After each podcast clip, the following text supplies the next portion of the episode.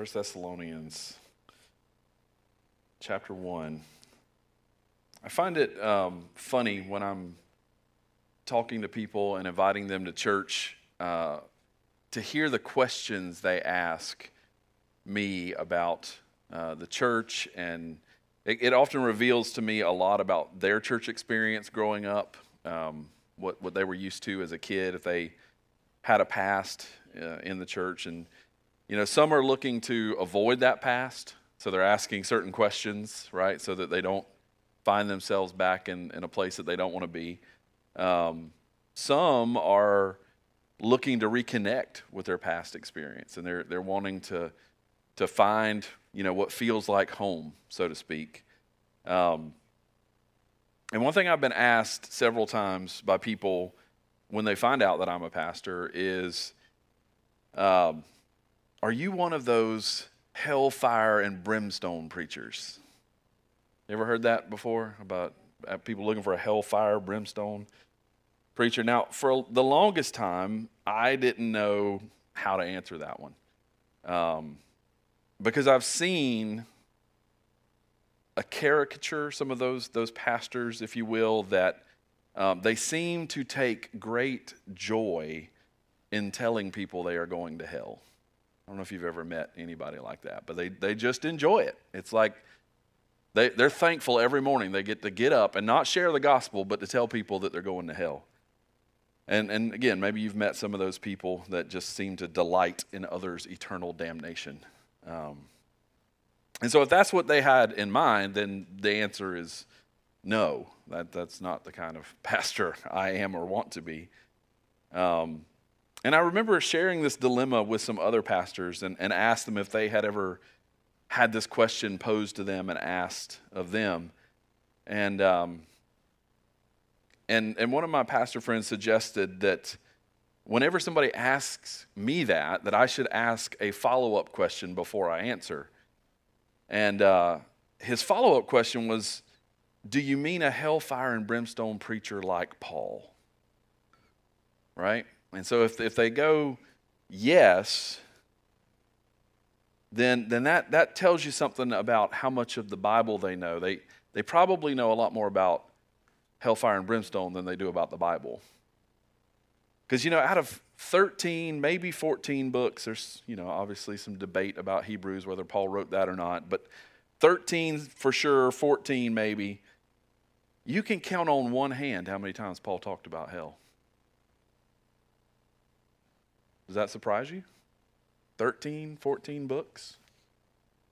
And, and really, three times specifically. And if you kind of give him some latitude of language, again, maybe one hand, you can count the times. It may also surprise you that Paul never used the word hell. Never once. And some people, they try to use that fact. I, I bring that up because some people try to use that fact to downplay what the Bible does teach about hell. And so I just, if you ever hear that opposition, well, you know, Paul never used the word. No, but he did talk about it, okay?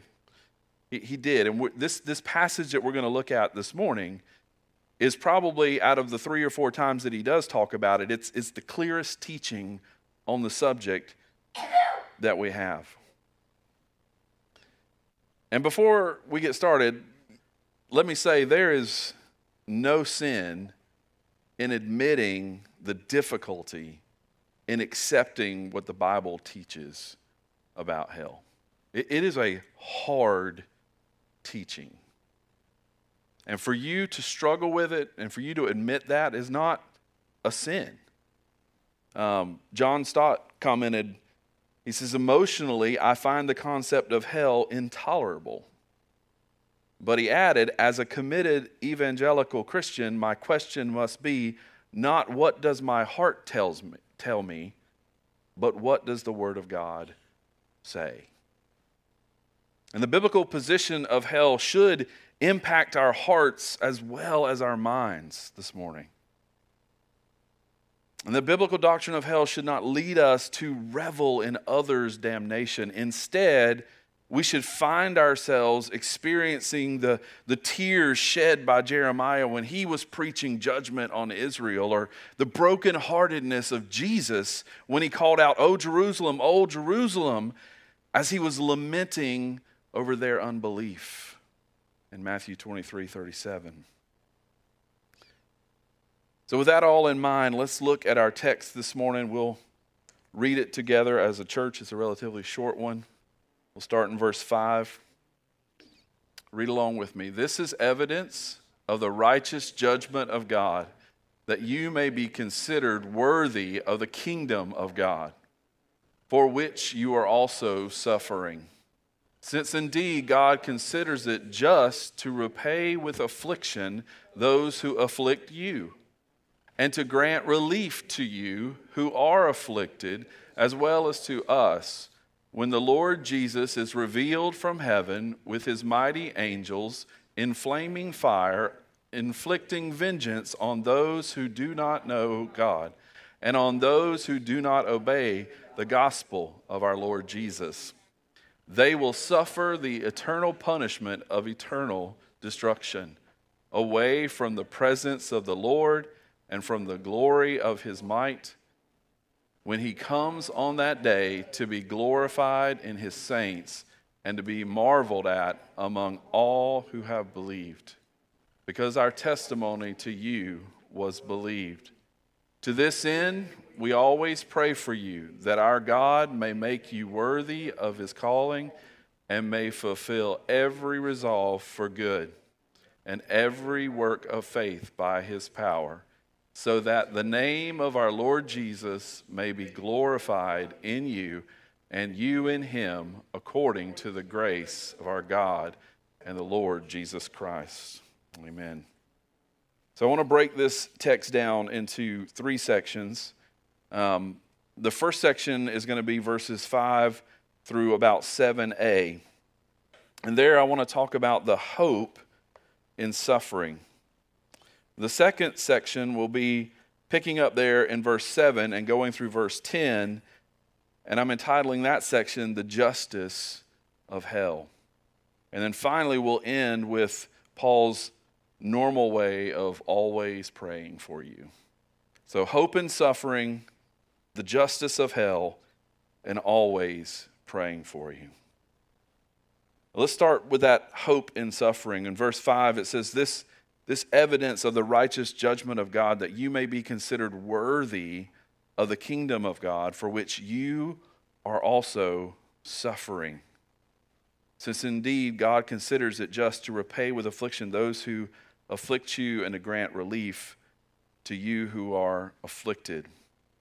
Now, it might seem at, at first glance to the church in Thessalonica that these persecutions and, and trials deny rather than prove God's judgment is right. If they're just going by their circumstances, if they're just going by what's happening in their lives, they may think God's judgment is messed up because they're the ones receiving the trials. They're the ones receiving the persecution, not the unbelievers, not the people who don't gather and worship, not the people who love God, but the people who hate God.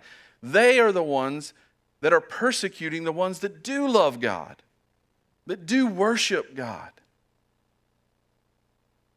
But we should not understand the, the evidence here that Paul is talking about to be the suffering itself. See, instead, it's, it's not the suffering, but it's the attitude of the Thessalonians in their troubles that Paul has in view.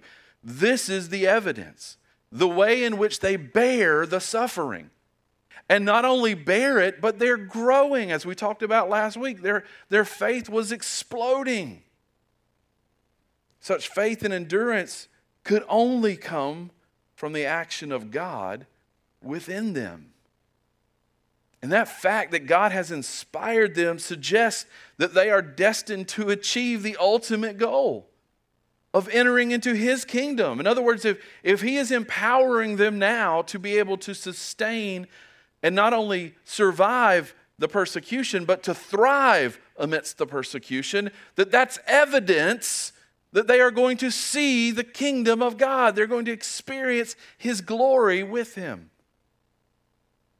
One theologian understands the judgment here in, in these terms the law of compensation by which the sufferers of this world shall rest hereafter, and the persecutors of this world shall suffer hereafter. We see that in verse 6 and 7. And while this is certainly in mind, the idea here is so much bigger than just one of just compensation. It's the part of God's righteous judgment to use tribulations to bring his own people to perfection. The, the point is not that just un, enduring under suffering makes us worthy of Christ's kingdom, but rather it reveals our membership in Christ's kingdom, which is by God's grace and through his faith that he grants us as believers.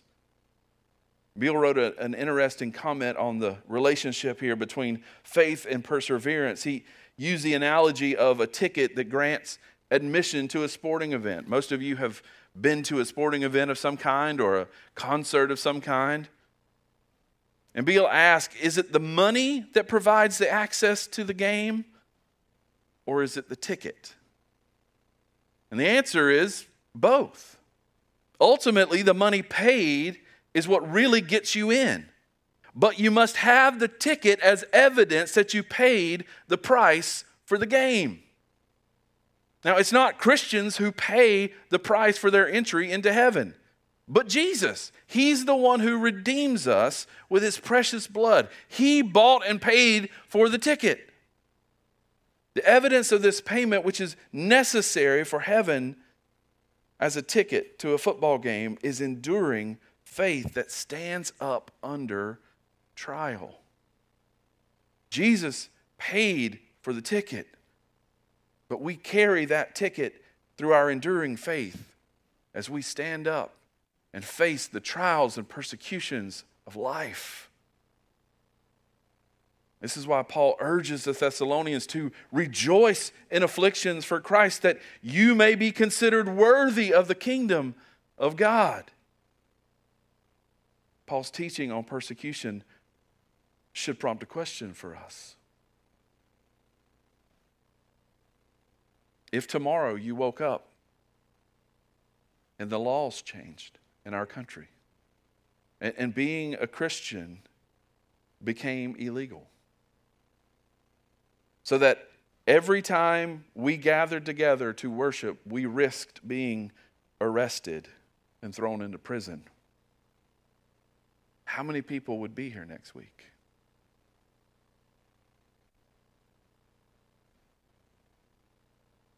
I mean, there can be little doubt that a lot of churches would see a steep decline, especially those that attract numbers by means of worldly entertainment. Paul's teaching suggests that not all who profess Christ in times of ease will persevere under trials. He also asserts that those who do stand up for Christ, despite the suffering for the kingdom, receive a testimony that, that they are saved and will inherit eternal life. So, how can we find hope in this suffering that Paul is talking about this morning? Well, let me give you just four quick ways. First, it makes us long for heaven. When everything is easy, when everything is good, God's an afterthought. Praying is often an afterthought. Going to church is an afterthought. But when times get tough, when things become chronic, and you don't see a hope for it getting better, which basically is everything after you turn 50, right? You, you begin to long to look for something better. It makes us long for heaven. Second, it, it stirs up our hope for Christ's return. Right? Even now, Lord, come. not, not, not, in the, not in the selfish way. I, I hear a lot of people use this in the selfish way, which is just, I'm in a jam and that would be easy for me. Right? I'm not talking about that. I'm talking about the longing for things that are wrong, the injustices that are happening to be made right. This is far bigger than just me and Jesus come back for me because, you know, I got to do the laundry next week. Like I, this is this is, Lord, the world is broken, and I want to see it made right. Third, it destroys our longings for the things of this world. We we spend so much of our time and so much of our life chasing after the things of this world and so little time thinking and chasing of the things of the world to come. Suffering reminds us that this is all temporary. Fourth, it teaches us to value the eternal life purchased by Jesus. That, that ticket that we have for eternal life, we understand the value of Christ's suffering for us when we are suffering. And one way we can learn to value the eternal life that was purchased by Jesus is to understand the alternative. And that's exactly what Paul does here in verses, the second half of 7 through 10. Here he explains the justice of hell. When the Lord Jesus is revealed from heaven, he says at the end of verse 7 there, with his mighty angels in flaming fire, inflicting vengeance on those who do not know God and on those who do not obey the gospel of our Lord Jesus. They will suffer the punishment of eternal destruction away from the presence of the Lord and from the glory of his might. When he comes on that day to be glorified in his saints and to be marveled at among all who have believed, because our testimony to you was believed. Now, comparing Paul's writing here to a lot of Jewish apocalyptic literature, most famously the book of Revelation, Paul's language is mild in comparison to those apocalyptic type books. He, he doesn't relish or dwell on descriptions of the damned or their pains, but rather, in essence, describes their condition of eternal separation from God. Paul wants to drive home the fact that, that hell is being separated from God. Hell is a lot of other things, but, but here he wants us to understand and really zoom in and focus in on never experiencing the presence of God again.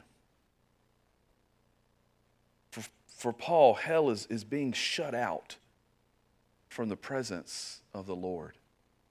The, the final horror of sin is that it separates the sinner from God eternally. Just as it says in Isaiah 59 2, but your iniquities have made a separation between me and your God, and your sins have hidden his face from you so that he does not hear. But unlike Isaiah, Paul sees this as an eternal separation, not just a temporary one. And these solemn words make clear the, the, the utter finality of the wicked. As Denney says, if there is any truth in Scripture at all, this is true that those who stubbornly refuse to submit to the gospel and to love and obey Jesus Christ incur at the last advent an infinite and inseparable loss. They pass into a night on which no morning dawns. Now, in this text, we, we again only have one aspect of Paul's teaching on hell, but it is, is one many people struggle with, namely the eternal aspect of hell. In Paul's teaching about God's wrath, we, we understand it in context of Romans 1. The apostle emphasized the, the way that sin is punished in this life is that God gives them up in Romans 128 to a debased mind to do what ought not to be done. So, for Paul, as you continue to choose sin over God, God lets you keep choosing sin. He, he just turns you over to whatever it is that you want, your desires. And here in, in 2 Thessalonians, it, it differs by focusing on the judgment that God will inflict when Christ return or returns and, and the life to come. So here we have the, some of the clearest teachings on the eternal punishment of hell. In other words, what began in Romans chapter 1 is just going to continue on for eternity. They will suffer the punishment of eternal destruction. The point is that sinners who rejected God and His gospel in this life will face an afterlife of unending punishment for their transgressions. Again, the Bible's teaching on hell is so shocking and terrifying that even a lot of devout Christians struggle to accept it. This is especially true of the eternal nature of hell that Paul's talking about in our passage this morning. There's a couple of ways that we have tried to avoid this idea of eternal damnation or eternal punishment. And I just want to take a side note for a minute here and just cover them in case you ever come across them so that you are aware of them. One attempt to avoid this doctrine of eternal punishment is called Christian universalism. Maybe you've seen a Christian universalist church.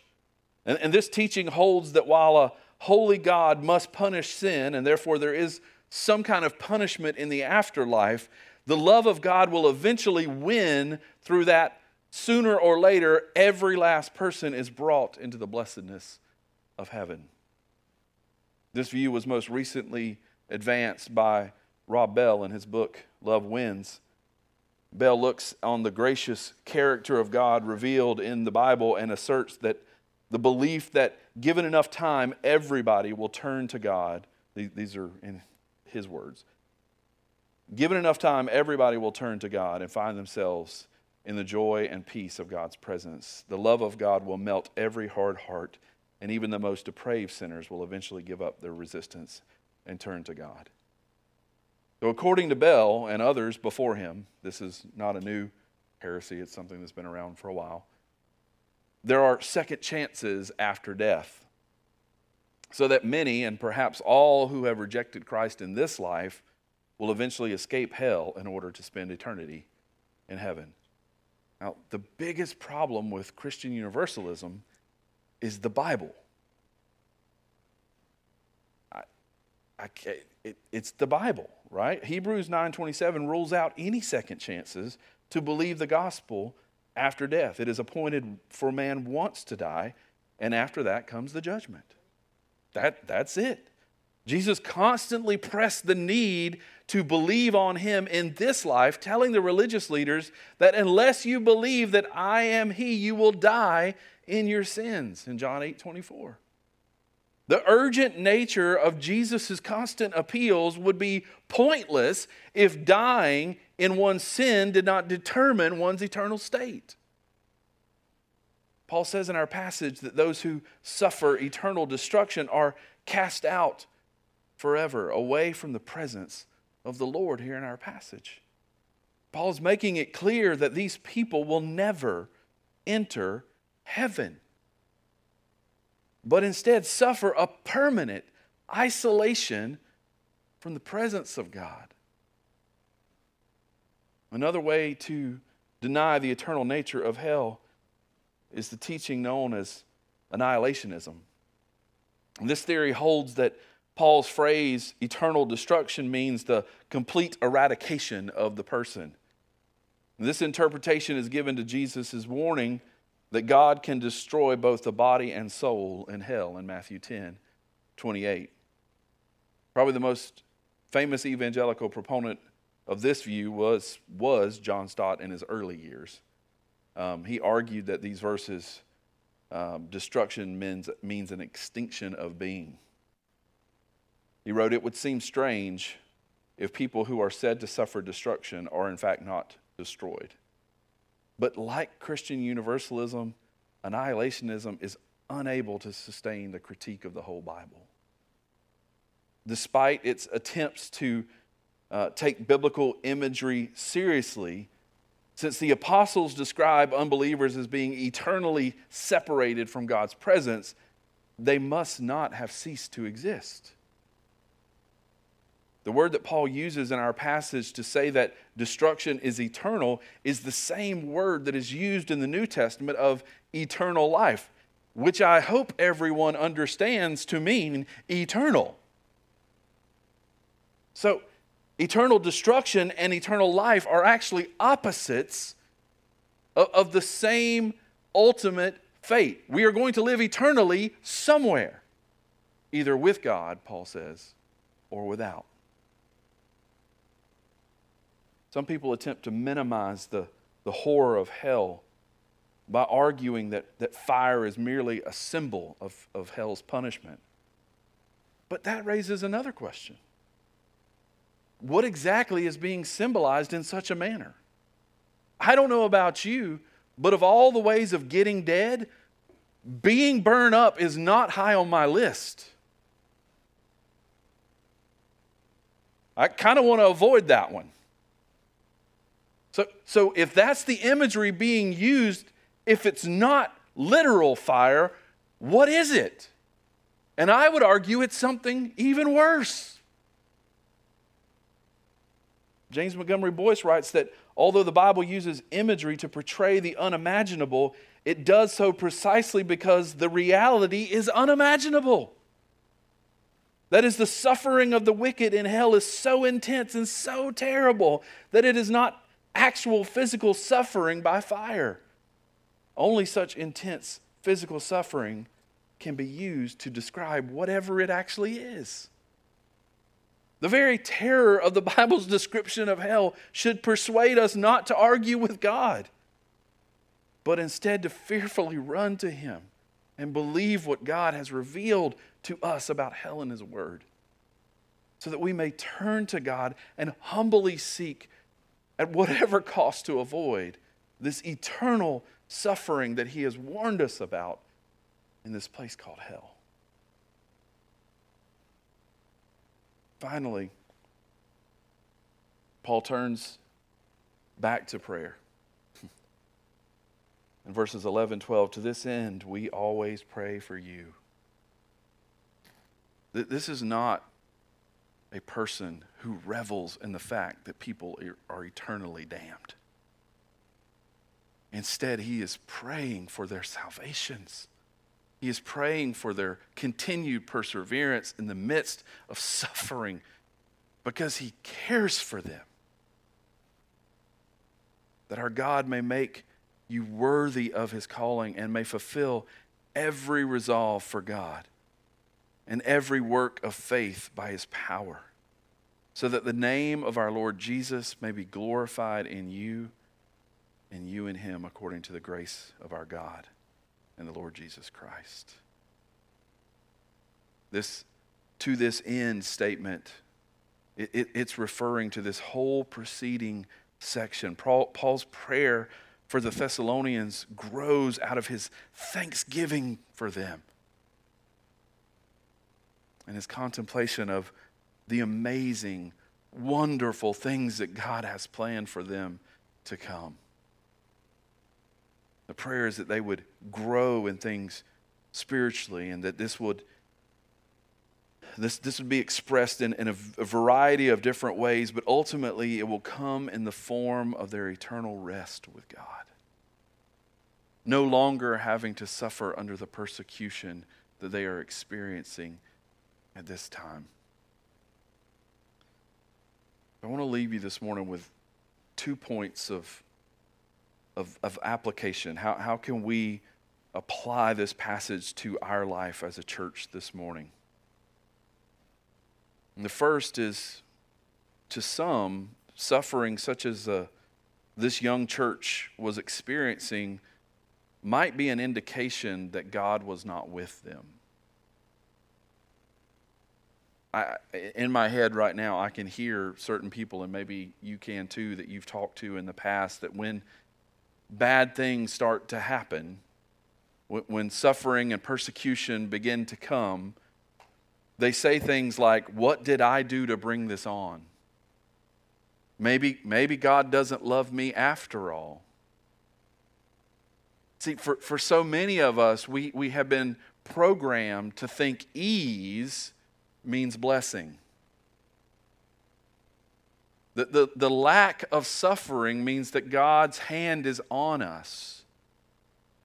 But Paul didn't think so. The, the way in which they grew in persecution, the, the very fact of persecution itself, were to him clear indication that God's, of God's righteous judgment. That, that is to say, it was a, a clear sign of what God's judgment would be like. Right? God's judgment is eternal separation. A, a momentary trial and tribulation, even one that is chronic in the sense of your lifespan, is nothing in comparison to actual judgment, which is eternal separation from God. Because even in the midst of your chronic suffering, you can still experience the presence and joy of knowing God, even in the midst of that. Now, but ultimately to come with no threat of persecution. He always saw that their suffering was a sign that, that in Christ, surely not in and of themselves, but that God considered them worthy to be included into his kingdom. Because they suffer for him, they would be called his citizens. After all, it was for that kingdom and, and to further its mission that this church was suffering, that they were, that they were experiencing the suffering. If they had not suffered under the kind of circumstances in which the congregation was born, there, there, there might be a serious doubt about the genuineness of their faith. But how many of you think this way? How many of us think this way? I, I talk to a lot of Christians, and it's, it's probably like one out of 10 that think this way. This morning, we, we have to let the Bible change our thinking and view so that we conform more closely to what it says than how we feel. Because what I see out of nine out of 10 Christians is I don't feel like God is blessing me. I don't feel like God is with me because things aren't going the way I think they should go.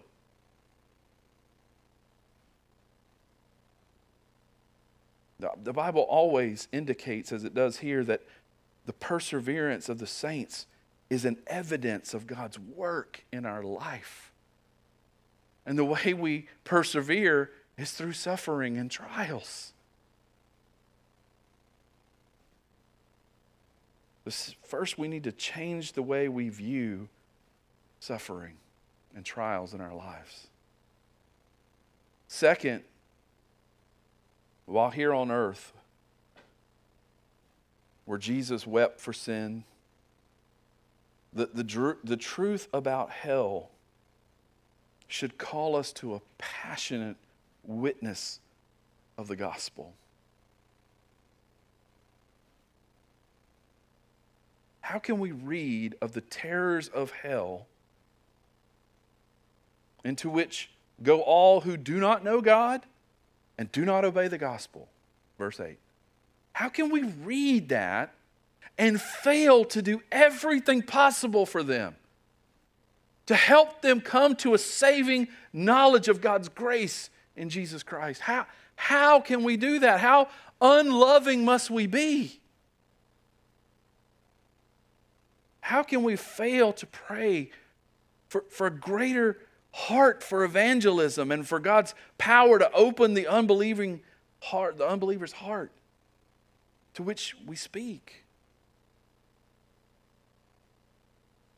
Sinclair Ferguson comments on this passage. He says, Few things will clarify our vision of what it means to be ministers of the new covenant than to recognize with stark clarity that our great business in life is to pluck men and women and boys and girls from eternal damnation. So that those who otherwise would have been eternally condemned before the majestic righteousness of God will shine like stars in the heavens and like jewels in the crowns of our own ministry. The reality of the terrifying nature of hell should drive us to love our neighbor and to share the good news of the gospel with them. Like I said in the beginning, we, we, we are not to be those people that delight in others' damnation, but instead we are brokenhearted and we spend our time investing in relationships to bring others to Christ. We spend our time praying that God would soften their hearts and remove the barriers so that Christ can get in.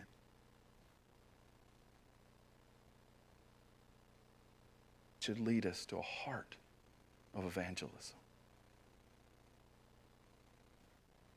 If it doesn't, we need to think about our own salvation. And what we're really putting our faith and trust in is that our own good works, that our own good behavior, or did Jesus pay for your ticket to get into the event? Let's pray, Father. We thank you so much for your word.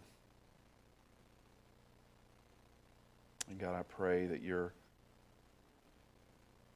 Holy Spirit, even now, would be convicting us, Lord.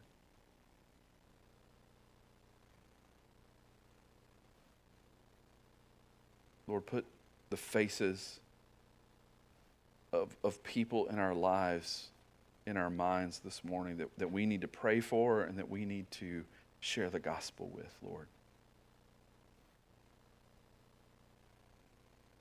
Help us to be people who love and care for those around us with the ultimate love of the gospel. And Lord, help us to remember in the midst of sufferings and trials to know that, that we are being counted worthy when we persevere in our faith.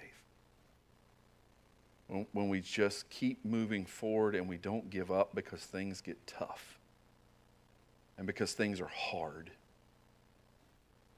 But we continue to trust and lean into you and your provision more than our own provision.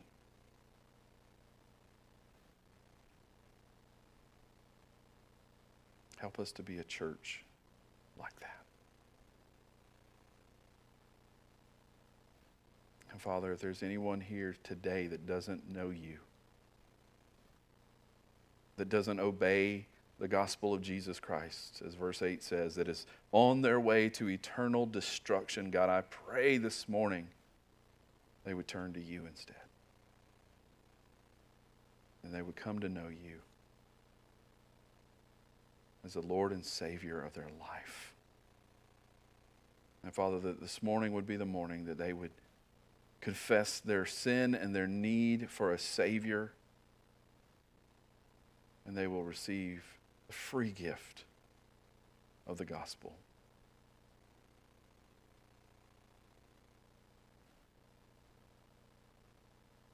Father, no one in this room can leave here saying, I didn't know. God, I just pray that they would know you today. I ask these things in Jesus' name. Amen.